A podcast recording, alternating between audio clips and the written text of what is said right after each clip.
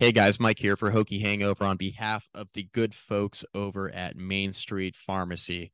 Former downtown Blacksburg Business of the Year in 2019, Jeremy Counts and his staff at Main Street Pharmacy have you covered for all of your pharmaceutical needs. Medication, school supplies, you name it. Jeremy and his staff, family owned business, they got you covered over at Main Street Pharmacy in downtown Blacksburg.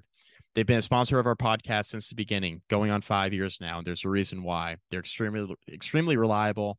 They're good people. They're friends of ours, friends of the podcast. Head on over to Main Street Pharmacy, 301 South Main Street, downtown Blacksburg. Open Monday to Friday, 9 to 6, Saturday from 9 to noon. They're closed on Sundays. You can be reached at 540 605 7721. That's Main Street Pharmacy, 301 South Main Street in downtown Blacksburg. Hokie Hangover is proud to be sponsored by Homefield, the premium collegiate apparel brand in the United States. Based in Indianapolis, Homefield is committed to creating comfortable and officially licensed apparel featuring vintage college designs. Homefield puts in extra reps for each of the more than 150 colleges they highlight, discovering unique logos, mascots, and iconic moments to create the best look at your tailgate. Go to homefieldapparel.com and use the promo code BEAMERBALL to get 15% off your first order. Homefield makes online shopping so easy, even I can't screw it up. Again, use the promo code BEAMERBALL to get 15% off your first order and acquire blue chip apparel from Homefield, an official sponsor of Hokie Hangover.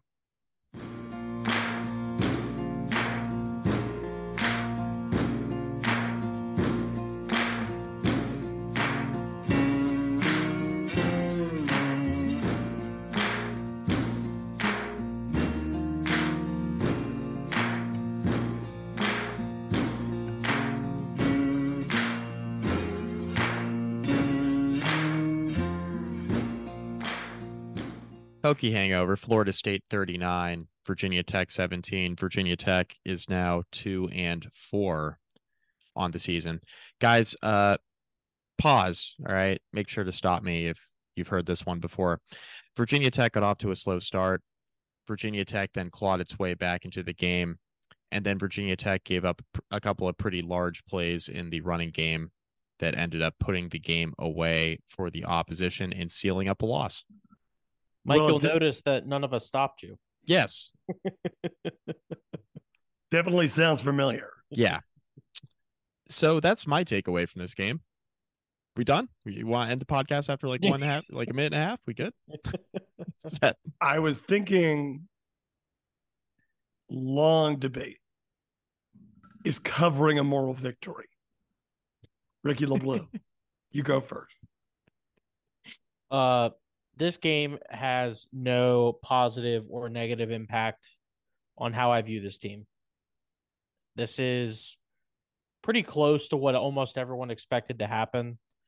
Tech was able to cover the spread, but don't sit here and tell me that a team that lost by 22 points gets to celebrate a moral victory because they don't.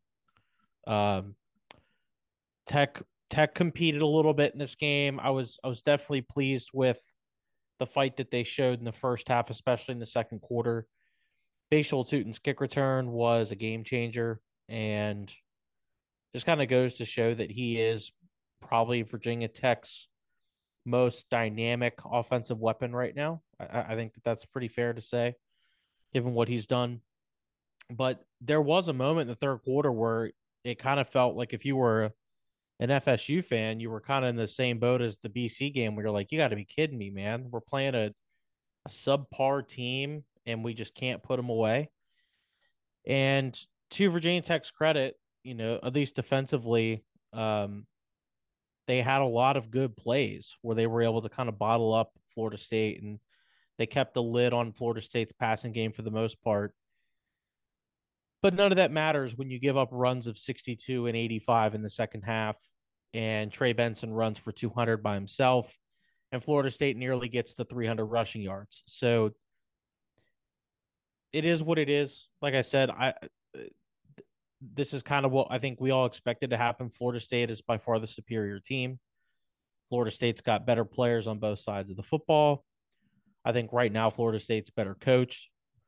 And this doesn't really move the needle for me.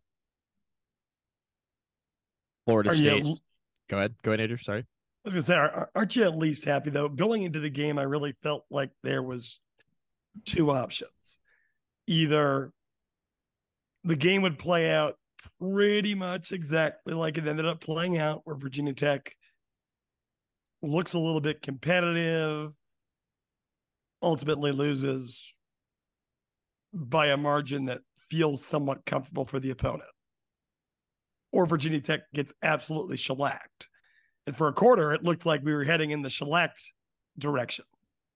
Oh, yeah. so, you know, I, I at least walk away feeling happy that they put up a fight. Now, overall, taking the 10,000 foot view, as we say, I'm not happy that I'm somewhat content with that right now. You know, I, I'd rather be rooting for a team with a higher standard, but that's just kind of where the standard is right now. With the long term goal of you hope, as I said, you know, a year, two, especially three down the line, we're now looking at a Florida State game where you feel like you should have a chance to compete, to actually win the game.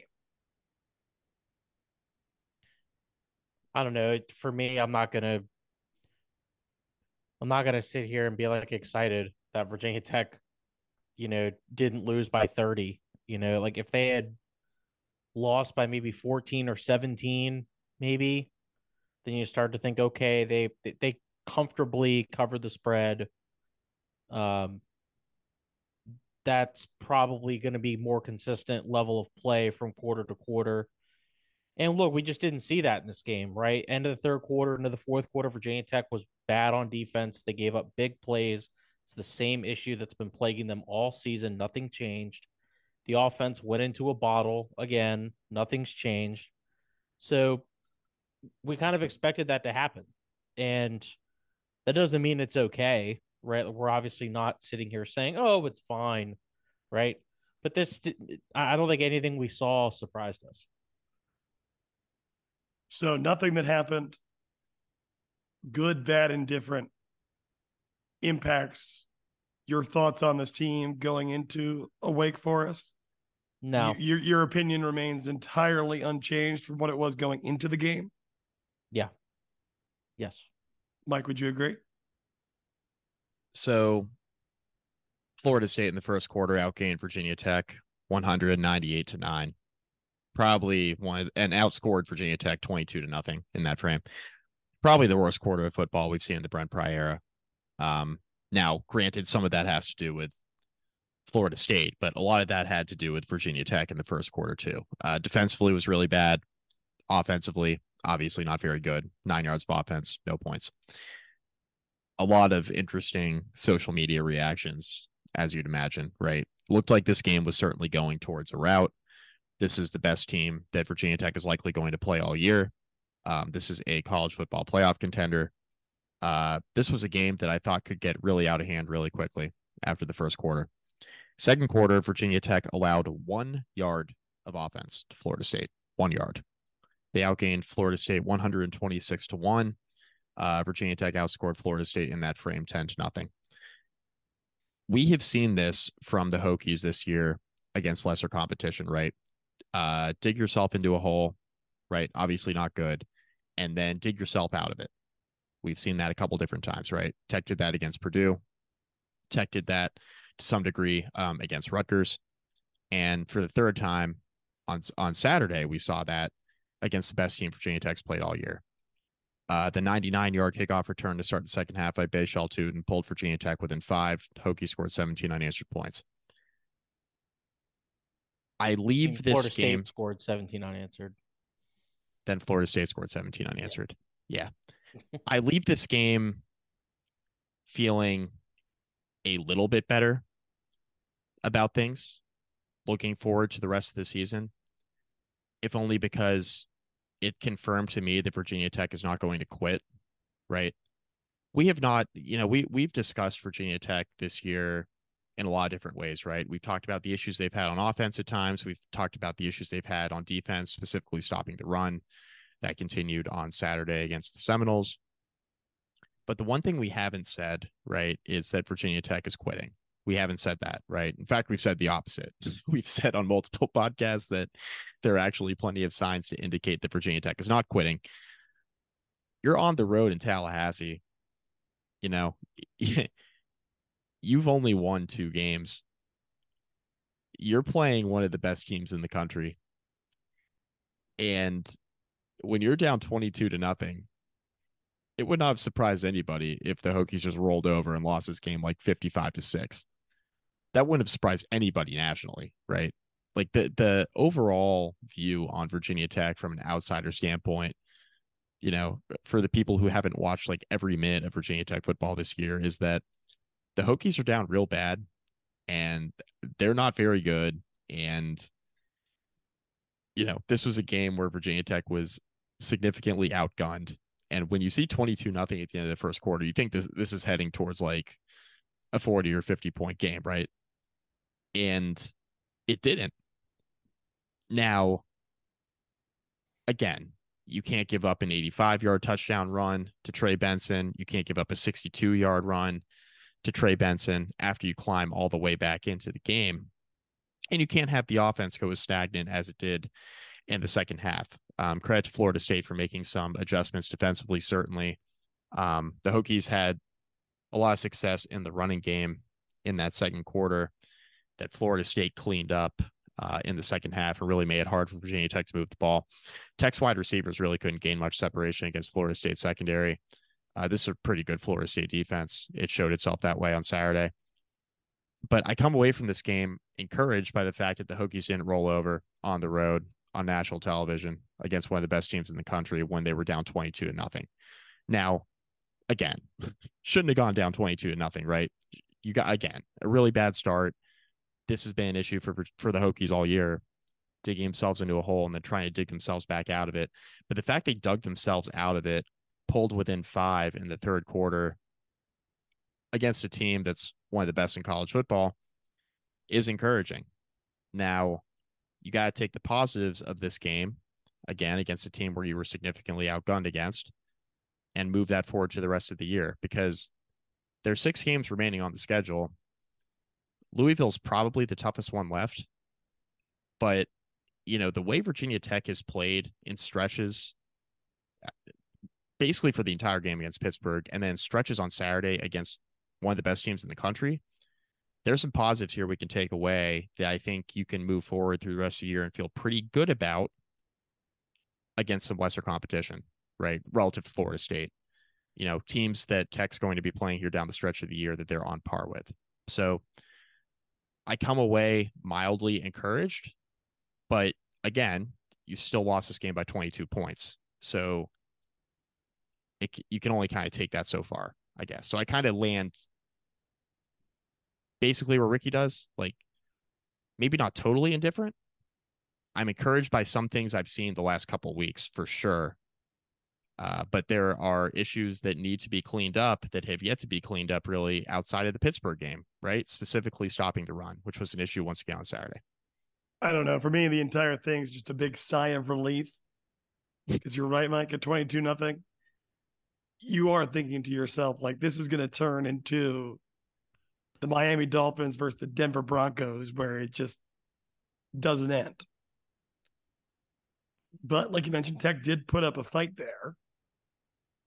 And for a, a moment going into the second half, felt like uh, this one may end up being mildly entertaining.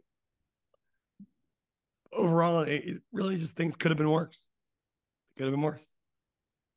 I mean, yeah, they could have and that's like if things had gotten worse, I wouldn't I, I would I would not feel indifferent, right? I would feel pretty defeated about the way that this this game went.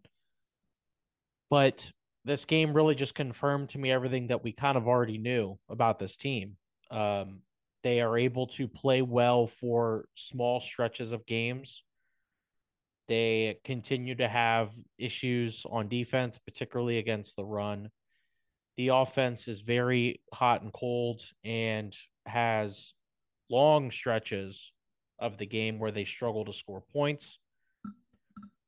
And while they have looked a little bit better, if you go back to the Pittsburgh game, there's so much for us to look at prior to the Pittsburgh game that we still is kind of included in our in our data our data set, right? If they go out there against Wake Forest, and we'll do our Wake Forest preview later this week, which shout out to Dwight Vick for coming on uh, the pod for the Wake Forest preview. We're really excited about that. But um, if they go out against Wake Forest and they look relatively competent, that's kind of I think that you can feel a lot more encouraged about this offense moving forward. But I think we need to see it a bit more than just against the worst team in the ACC, and then for maybe one and a half quarters against Florida State. Hokies averaged six yards per carry in this game. That's encouraging. Now, got to put some more points on the scoreboard, right? 10 offensive points isn't going yeah. to get it done. Now, I do expect them to score a bit more against Wake Forest if they have 200 yards of offense uh, on the ground. I do expect. To be fair, Michael, and we'll get into this in the preview, Wake Forest defense is better than advertised. Eh. Nah. It's it's fair to say their their schedule has not been strong because uh-huh. that's true. Yeah. But they're numerically speaking, statistically speaking, they're pretty good. Look, Ricky, you and I have had this discussion on this podcast about the Virginia Tech passing defense, right? Where we look at the stats at Virginia Tech's passing defense. Looks pretty good on paper. And then you factor in the opponent, and you're like, well, teams have been able to run all over them. So pass defense looks a little bit better than maybe it should. It's a little bit of that going on with Wake Forest, like just opponent adjustment standpoint. And to kind of go along with that, Virginia Tech's passing game has looked pretty suspect for except for maybe one and a half games. Yeah. So agree with that. It's not like Wake Forest is going to be facing a potent passing offense. Well, I mean, ultimately, and, and this is kind of like the most apathetic podcast we've had it really, really, is. In yeah, a really long sure. time. Yeah, no doubt about it. Like I don't have like real strong opinions tonight for the first time really all year. I mean, think about it like this, right? When you know, Kennesaw State plays Georgia. They don't go into the game expecting to win. You can make a relative argument about if some good things came out of the loss you walk away and you move on and you try to beat the beatable teams on your schedule.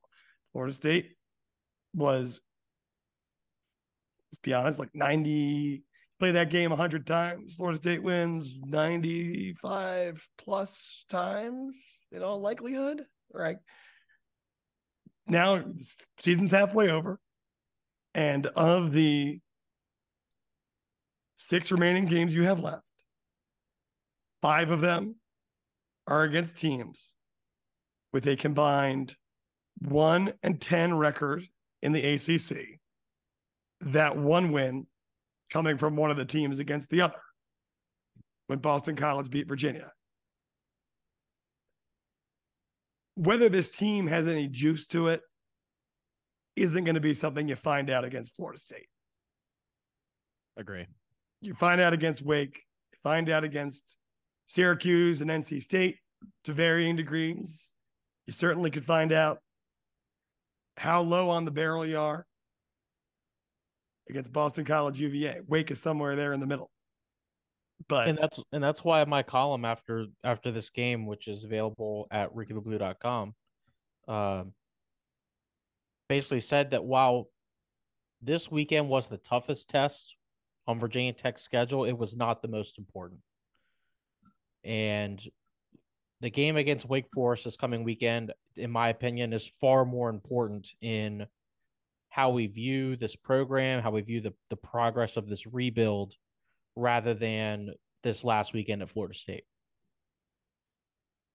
Yeah, I agree. And like you look at this closing stretch of six games, I mean, Wake opened as a three point favorite. Virginia Tech is now favored, right? Kind of a pick 'em.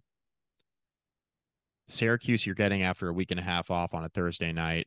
Syracuse's offense, it really seems like if you know that's a game where if Virginia Tech's rushing defense were to show up, that game becomes a lot more winnable for the Hokies. BC, NC State, and UVA. I mean, Three bad offenses. those are three bad offenses. So, you know, as much as we'd love to write, not not us, but like as much as fans would like to write the season off at two and four, Virginia Tech's goal of making a bowl game is still in front of them. Now, it's going to be an uphill climb if you decide that you're not going to stop the run in the last six games, right? Because Wake will run on you, Syracuse will run on you, Louisville will definitely run on you with Jawhar Jordan. I don't know if BC will run on you. They're kind of bad. I mean, Castellanos will run Castellan-.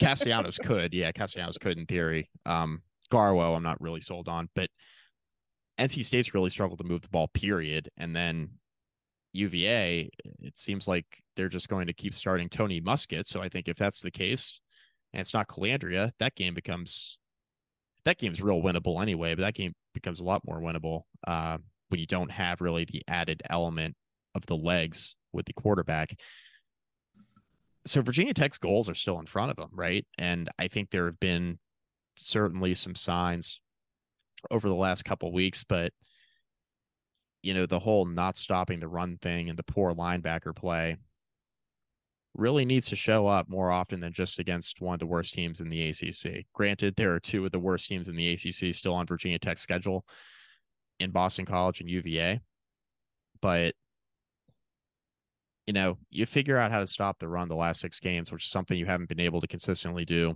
over the first six. This is a team that could still make a bowl game. I believe that. So you believe that this team, as constructed, has the talent and the tools to look this six game stretch in the face and go four and two and make a bowl game? You think they have it in? Well, yeah. I mean, co- coming into the year, it, it wasn't a matter of whether or not Virginia Tech was talented enough to make a bowl game. It was a matter of were you going to win enough of the 50 50 games? Now, there's a difference between looking at a six game stretch and thinking they could, and then also thinking they will. Those are two different things. I still don't think Virginia Tech's going to make a bowl game. Like, let me make that clear. But I think if you stop the run against these six specific teams we're looking at on the schedule, you stop the run against four of them, specifically Wake, Syracuse, Boston. Well, this is going to be five, I guess. Wake, Syracuse, Boston College, NC State, and UVA.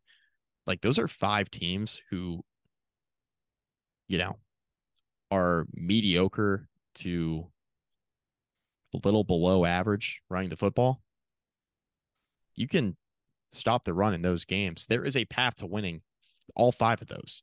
Louisville, I think, is the only game remaining on the schedule where I look at Virginia Tech going into the game and I'm like, they can't, they're they're not going to be able to hang from a talent standpoint. That's the only game I look at. I'm like, man, that's and, and plus it's on the road too. But I, I just there there are winnable games here. And we have six games of data on a lot of these teams too, right? Where I've looked at, you know, Wake Forest has been underwhelming. Syracuse is four and two, but there's a consistent formula, right? There's a formula to beat them. And if you stop the run and make Garrett Shrader throw, you know, that's the path to beating them. Louisville just talked about being real tough, but then the, the final three, BC's real bad. NC State's now starting MJ Morris. They got a quarterback issue because Morris threw a bunch of interceptions this past weekend. And then UVA uh, finally got a win, but it took coming from two touchdowns down against an FCS school, William and Mary. And regardless of what the records are, Virginia Tech has owned that series for the better part of the last 20 years. So th- they're winnable. It's just a matter of going out and taking care of business, which is something that Virginia Tech just, you know, through six games has not consistently done, right? So Well, how many of these games would you consider Virginia Tech to right now today? So obviously we know injuries and stuff will happen down the line, but right now today, how many of these games would you consider consider Virginia Tech to be the favorite in?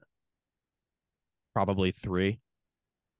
Wake Forest, BC, and UVA. I think they'll be favored in those three. And, There's an outside chance, outside chance for that NC State game because Tech gets that at home. We'll see what NC State does the next few weeks. There's an outside chance, but I would say definitively right now, looking at the schedule, I would say that there are three games that Virginia Tech will be favored in. Right now, obviously subject to change with results of the other teams and results of the Hokies, obviously. Yeah, for sure. And to be fair, Virginia Tech already is a favorite against Wake Forest at the time of this recording. Right. So One pick them essentially, but yeah. I'm not so sure Virginia Tech's going to be a favorite in the BC game. Boston College has won two in a row. They've got a winnable game against Georgia Tech. They get UConn and Syracuse before the Hokies. I think they win at least two of those games. Probably the Georgia Tech and UConn game. Yeah. So that's BC fair. at home against Virginia Tech, who, who I mean, who knows what their record's going to be when they get to Chestnut Hill, but I think BC's might be the favorite there.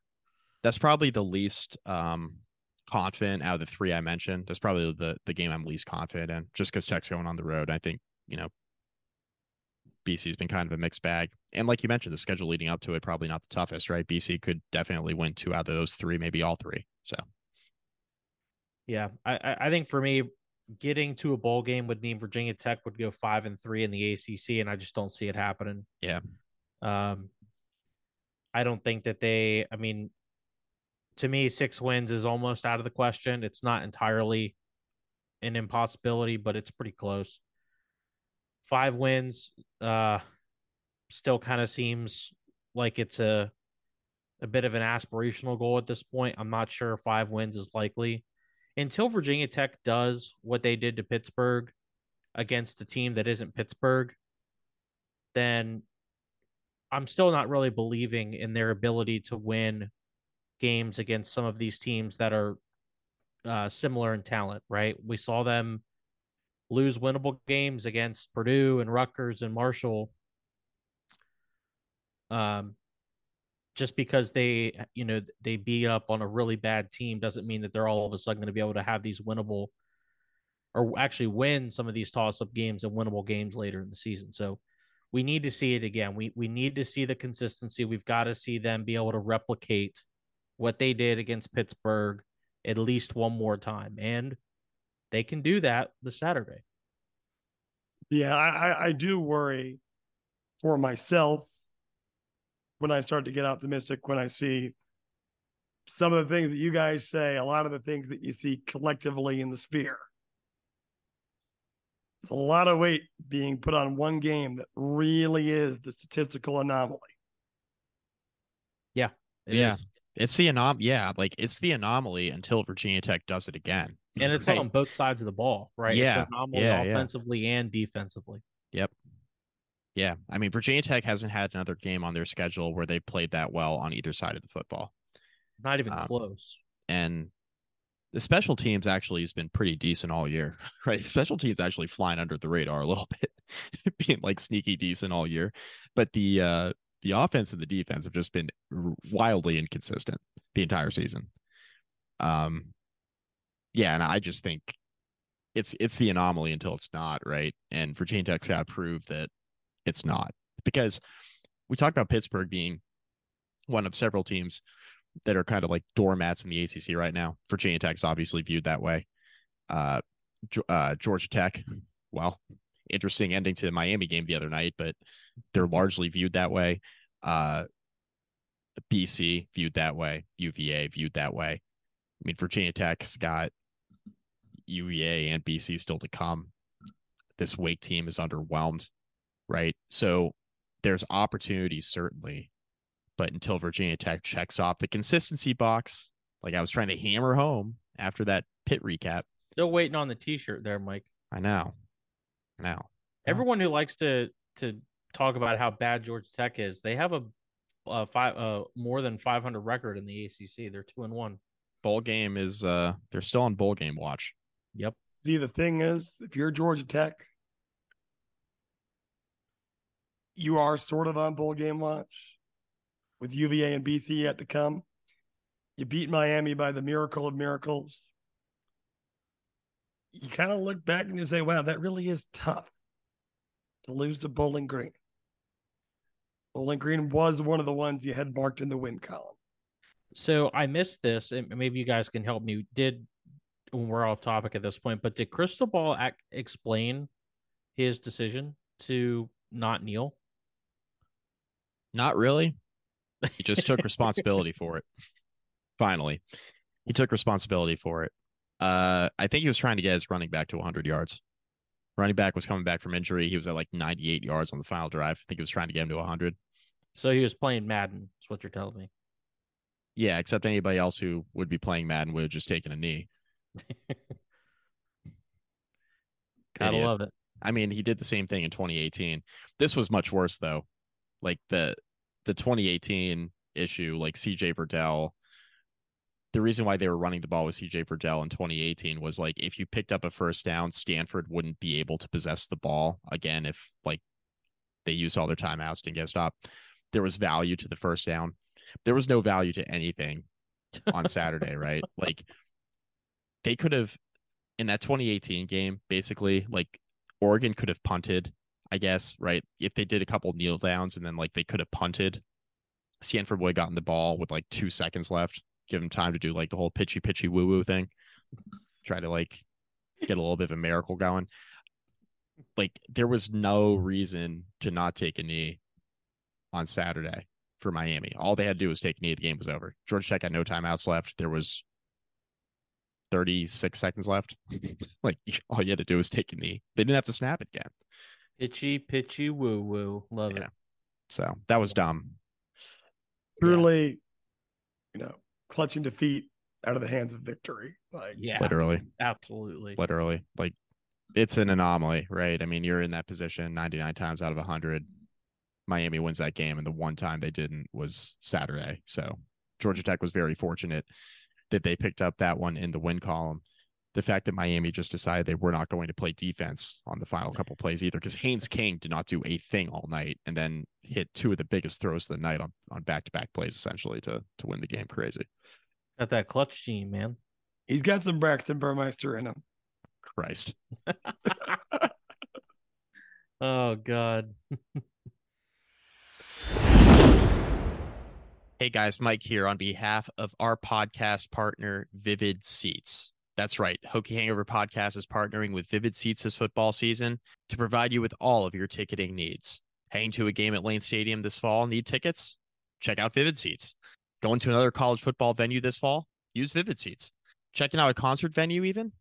Vivid Seats has you covered there as well. And they got a promo code just for you. That's right. Go to vividseats.com, use the promo code BeamerBall20 at checkout for $20 off your first order of $200 or more. Again, use the promo code BeamerBall20 at checkout for $20 off your first order of $200 or more. We can't thank Vivid Seats enough for their partnership this football season. Make sure to check them out. All right. Uh do we have anything else? Uh, this doesn't have to be the longest podcast, but for we're done. We got a good State? one coming up.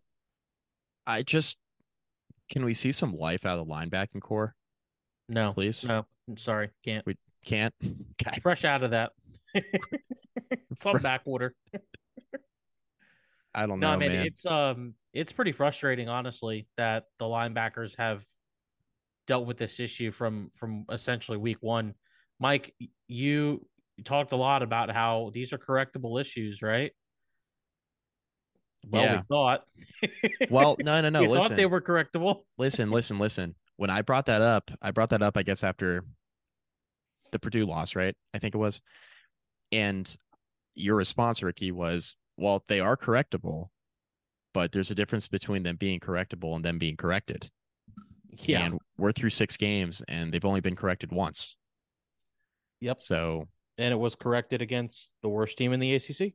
Yeah, and again, I mean the the Florida State rushing lines here are really annoying because they had two really big runs, and outside of that, Virginia Tech made them work for everything they got. You know, it was like 100 and 145 yards on like two runs.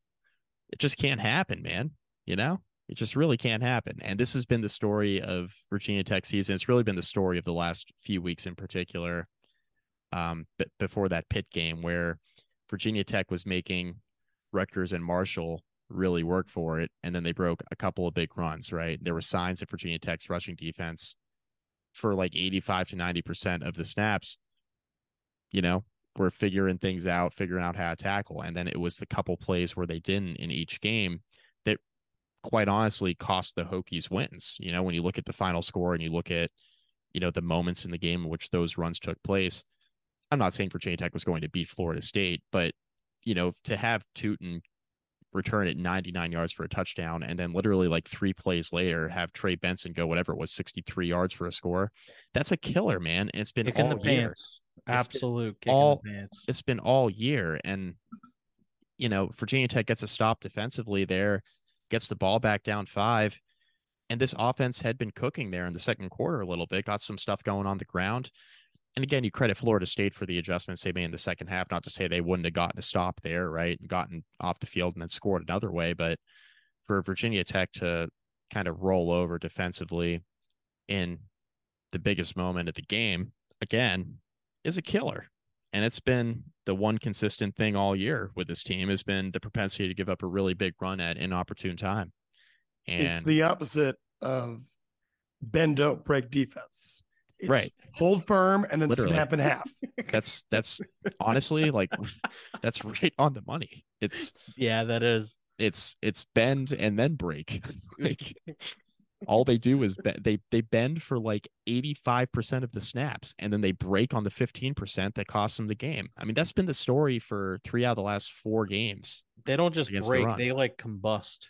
Combust. It's not like it's not like he gave up a 25 yard touchdown run. You're like, ah, No. shit, man. That's like, it- it's not like he gave up the, the, you know, Duke run against Audric Estime with Notre Dame a couple weeks back, right? Where it was like the moment in the game and he broke a 30 yarder.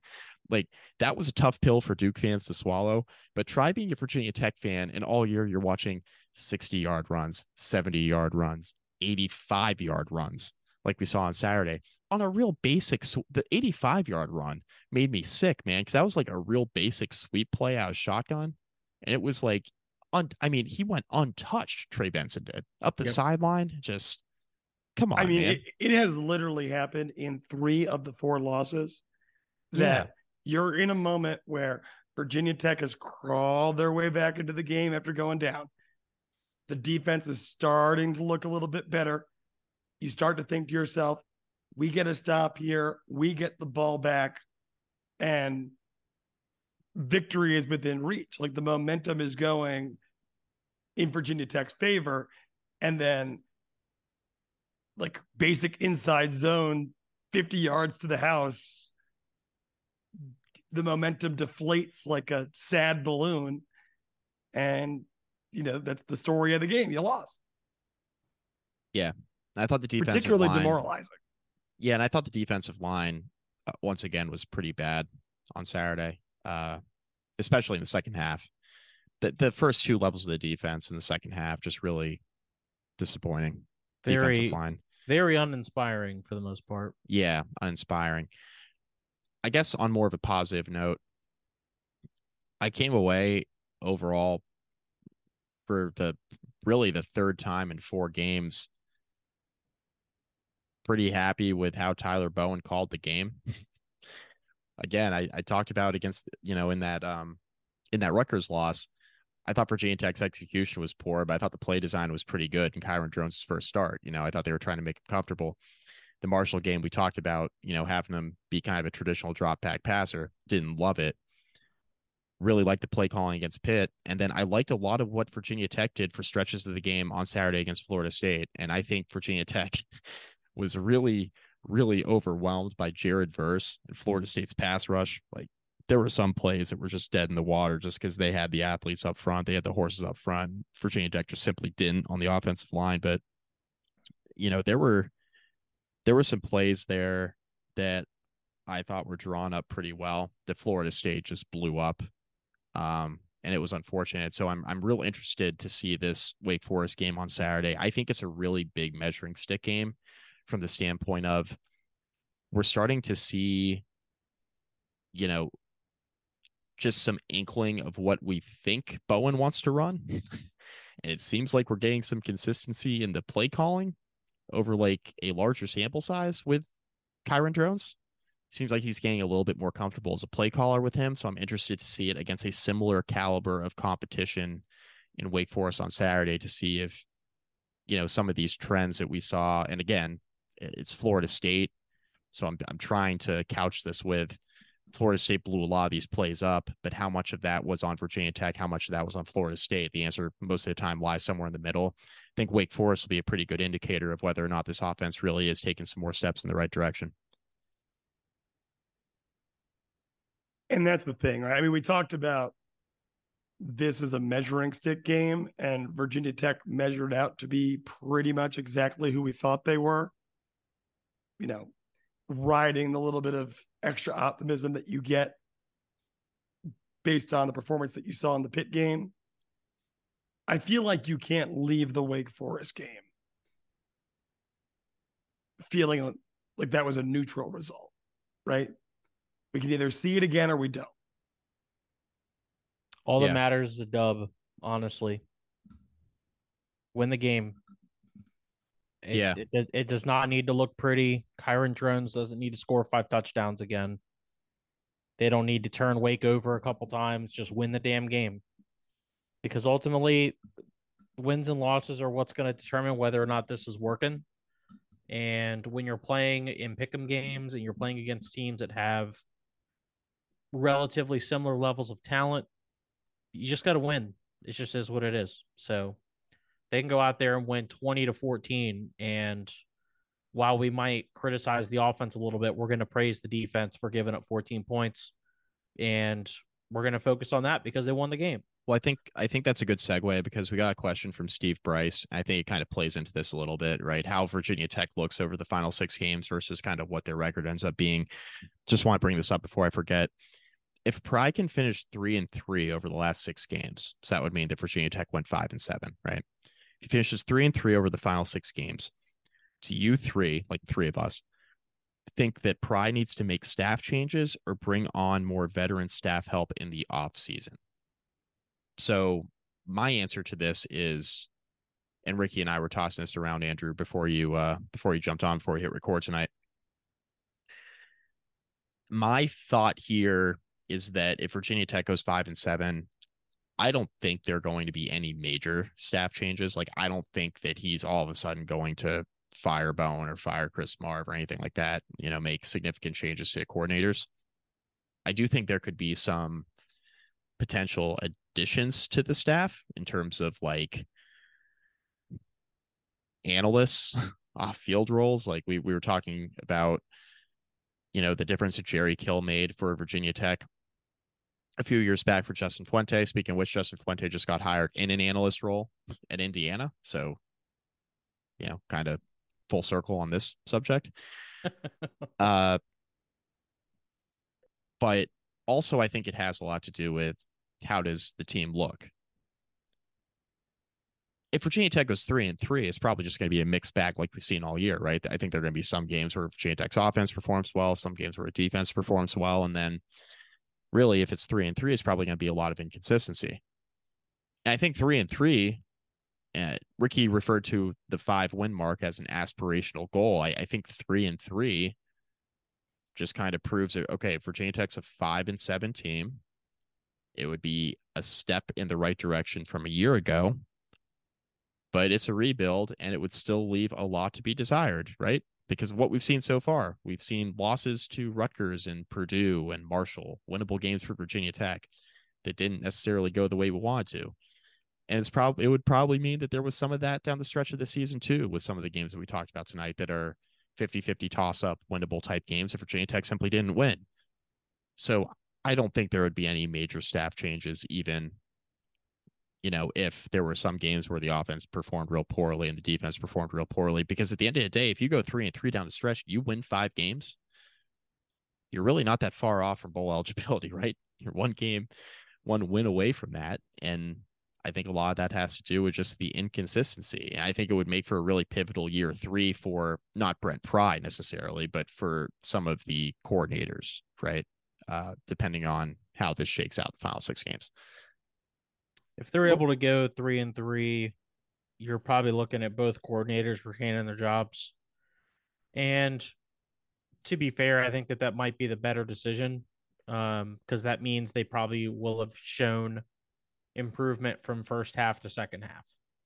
So a lot of it's going to depend on the details, but if you get to that mark, I think they're both safe. Yeah, I mean, you guys hit a lot of it. Ultimately, at the end of the day, you know, a three win total season, if they win one more game, then Pry is going to be forced to get rid of the coordinators.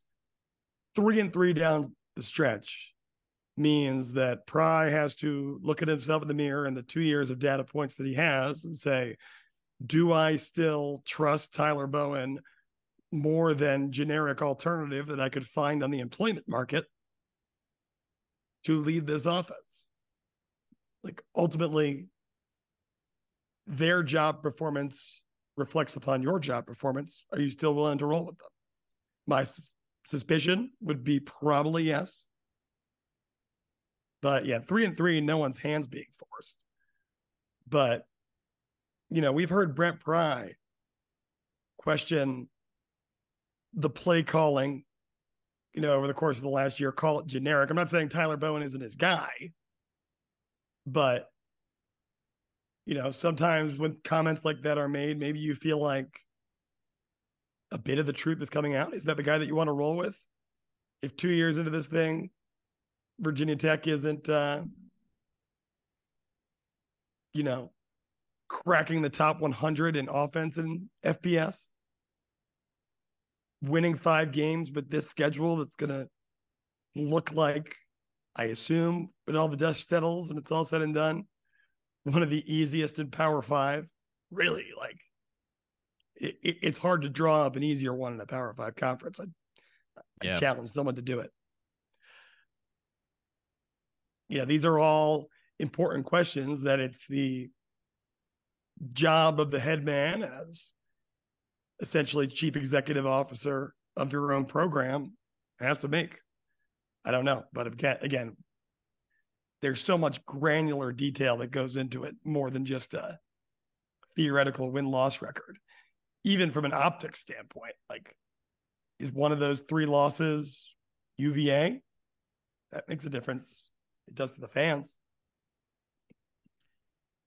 I don't even want to entertain the idea that Virginia Tech could lose to this version of the Virginia Cavaliers. Why not? I I I don't want to talk about it. I mean, I don't I don't either, but I, it's on the table. I don't want to talk about it. It's on the table. Nope, I don't think I'm it's not, likely. I don't want to talk about it.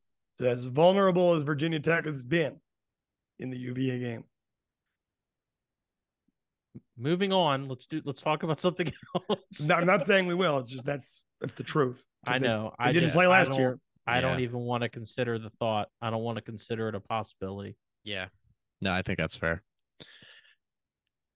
I, I think the Andrew, the point you made, not to belabor the point here, but what you just said about, you know, you have two years of data points now, I think is really important because year one, I think a lot of people use it as kind of a throwaway.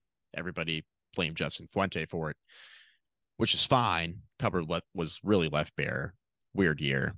Virginia Tech goes three and eight strange season.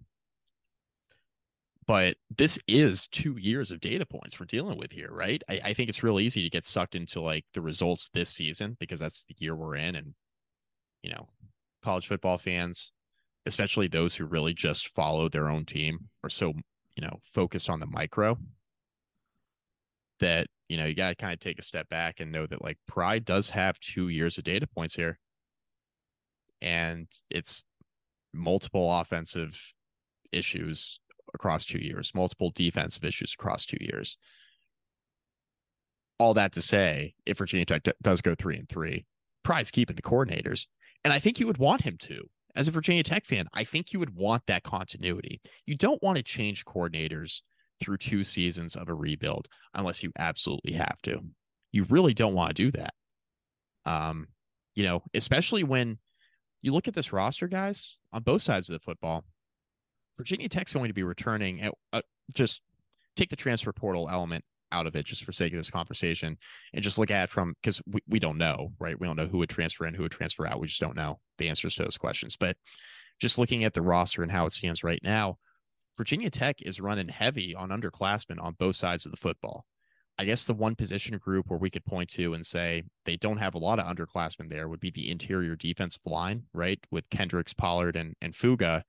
That's the one area of the roster with starting rotation players where you're like, that's going to be a huge question mark going into the next year because they just have a lot of young guys at that position right now, or, or um, young guys at that position who aren't playing right now.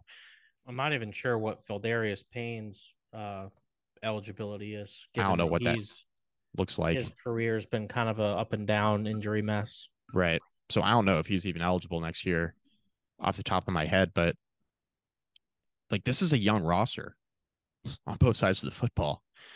Young at the skill positions, like Jennings, I think there's a chance that Ali Jennings doesn't play the rest of the year, right? With that ankle injury that Pry just won't disclose how bad it is, but it's obviously bad enough that he needed surgery. Like if he doesn't come back, he's eligible for a medical red shirt. Like he could come back next year. Jaylin Lane, come back next year. Kyron Drones, Bhayshul Tuten, Tech's young at receiver outside of their top two receivers, right? Um, outside of Lane and Jennings, the Hokies are young. Like Felton's eligible. Felton, I don't know if Felton's eligible to return. I don't know that off the top of my head. But the Hokies have options, right, on offense and on defense of guys where, you know, another year in the system, in the current system, offensively, defensively, I think would benefit them. You don't want to fire the coordinators unless you have to. So a three and three record down the stretch, the final six games. Yes, you miss out on a bowl game. No, I don't think that would be the time where you're going to pull the trigger on firing those guys. Yeah, checks out to me. I mean, it really depends, obviously, on all the factors that we just mentioned. But like I said, I mean, it is on Brent Pry. There's never a good time to get rid of your offensive coordinator. If he's not the guy, he's not the guy is it better to go to come to that conclusion next year and then you're Brent Pry going into year four where you have to win to keep your job and you're switching your coordinators? I don't know. It's like, is Tyler Bowen better than generic replacement you can get off the street? Situation of bringing someone new in and all. It's a question that only he can answer. I hear Brian Ferentz might be available. I'll give a shout out to Matt Masiosi here. Maybe Matt Canada will become available. By the way, um, Felton would be eligible to return next year. Uh, he redshirted in 19 and 2020. He's got the COVID year. Norfolk State just simply did not play in 2020. Uh, FCS did not play during COVID. So there's a typo actually. I'm, I'm looking at this. I just want to bring this up. I'm on the Virginia Tech athletic site. I'm looking at Da'Quan Felton's bio, right? Just to get a sense of his eligibility. They called it the COVID 10 pandemic for the. Uh, I missed that one. It said uh, did not compete as Norfolk State. This is the 2020 2021 season. Did not compete at Norfolk State. Um, Norfolk State elected not to participate in the rescheduled spring 2021 NCAA FCS season during the COVID 10 pandemic. So, obviously, a typo there. Just want to bring that up. Made me laugh. I will say to your point about it not being worth it to replace the coordinators, and as you talk about the guys coming back and thinking about what we've seen so far on both sides of the ball, you definitely have more of a sense, at least halfway through year two, that though this team might not be particularly excellent, that seeing the impact that transfers have made already in this year and the fact that most of those guys will be able to come back, if the portal is played correctly, patching in a few holes, provided that some development is there, could take this team to higher places. Yeah. I, did not feel that way last year. It seemed like that team was very far gone. That team was a evolution of the team that we or the roster that we saw go out there against Maryland in the Pinstripe Bowl and get absolutely shellacked. Like that was your baseline. It didn't feel like last year we were that far above that baseline.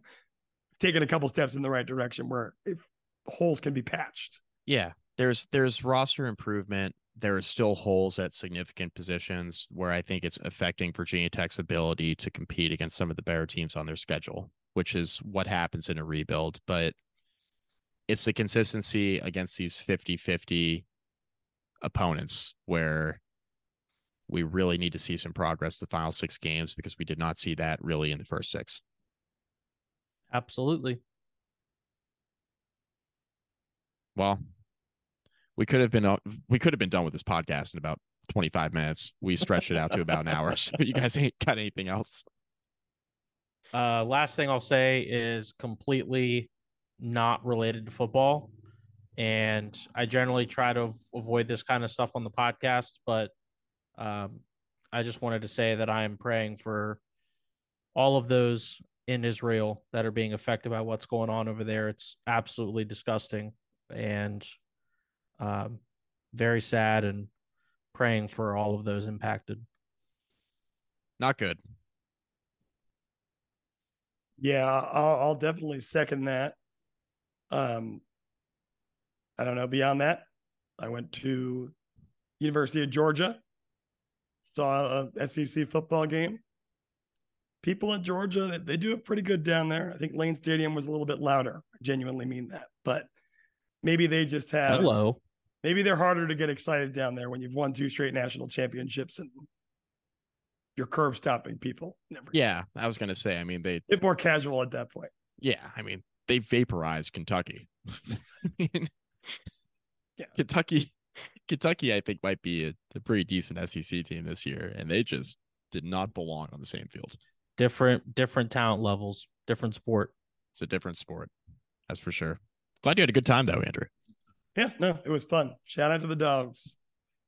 Rate, review, subscribe. Shout out Main Street Pharmacy. Shout out Homefield Apparel. Shout out Vivid Seats. We will be back Wednesday night. Podcast will be on your feeds late Wednesday. Our preview of Wake Forest, kind of a mid-season review with Dwight Vick. Looking forward to that. And uh yeah, so we'll talk later this week. Go Hokies.